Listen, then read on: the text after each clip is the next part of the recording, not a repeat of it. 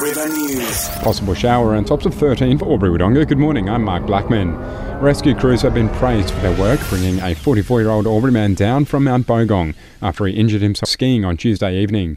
Taking two days and two nights through grueling icy conditions, the local man finally reached a road ambulance around 1pm yesterday and was taken to Albury Base Hospital. Ambulance Victoria Group Manager Matt Chadburn was involved in the rescue and says it was tough work trekking down the mountain with the injured skier. From where he was to the road ambulance involved different types of terrain. A lot of it was snow, some of it was mud, and some of it was rocks. So uh, he was loaded into a uh, what we call a, a lither stretcher, and uh, along the snow he was guided along with people uh, having ropes on each of the uh, corners and they would drag him along the snow. Huge crowds are expected at the fifth annual Border Caravan and Camping Expo kicking off today.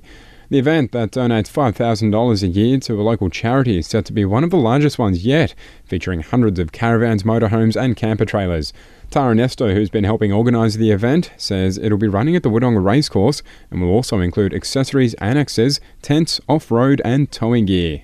And there's so much more to see here this time round. Anybody who's into glamping, there's a spa in the Van Cruiser Grange caravan. We've got the Renault Rumble caravans here with Elite Caravans. And there's also for the avid motorbike rider that they can take their motorbike along with the carrier toy hauler, which is a two story van. The Murray Art Museum Albury's asking locals to get their kits off, with call outs for artists to run life model programs and for those looking to pose near or fully naked for students to draw them. There is a $25 per hour incentive for those looking to be drawn, with MAMA directors encouraging life models of all ages, shapes, and sizes. And a low flying small plane's been deployed by DELWP to find specimens of the flowering alpine ash. The move around Corryong, Mitta, Ovens, and Tom Groggin follows fierce bushfires over the past decade impacting on tree numbers. Jacinta Ludeman from Forest Management Program says the program's already helped restore local ecologies in Ovens, Corryong, and Mitta, replacing wattle, shrubs, and snowgrass that were coming in the ash tree's place.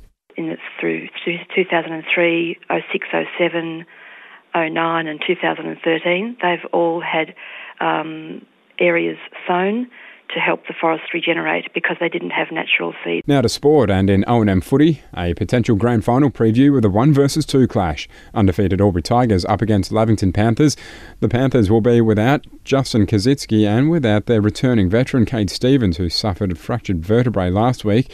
The Lavington do have the home ground advantage however. Meanwhile, in other matches, Wang Rovers take on Wodonga Raiders, Yarrawonga and North Albury battle it out, both looking for wins as they hope to jump into a third position by finals time, while Corowa Rutherglen and Bulldogs have home games against Wangaratta and Myrtleford respectively. And in the Tallangatta District Footy League, Chilterns grounds copped a battering from heavy rain in the last few rounds, with the Swans game against Rutherglen moved to Sandy Creek this weekend. It comes as Rutherglen need the win if they want to make it to the finals, sitting on the same points as Beechworth and Rutherglen, all looking to finish at least fifth. The Bushies also need the win when they take on Mitta tomorrow, while Yackandandah is taking on Dederang Mount Beauty. Tallangatta should demolish the Saints, which would ensure their second chance coming into the finals, and Kiewa have secured top spot there up against Wahgunyah. That's the latest border news and sport.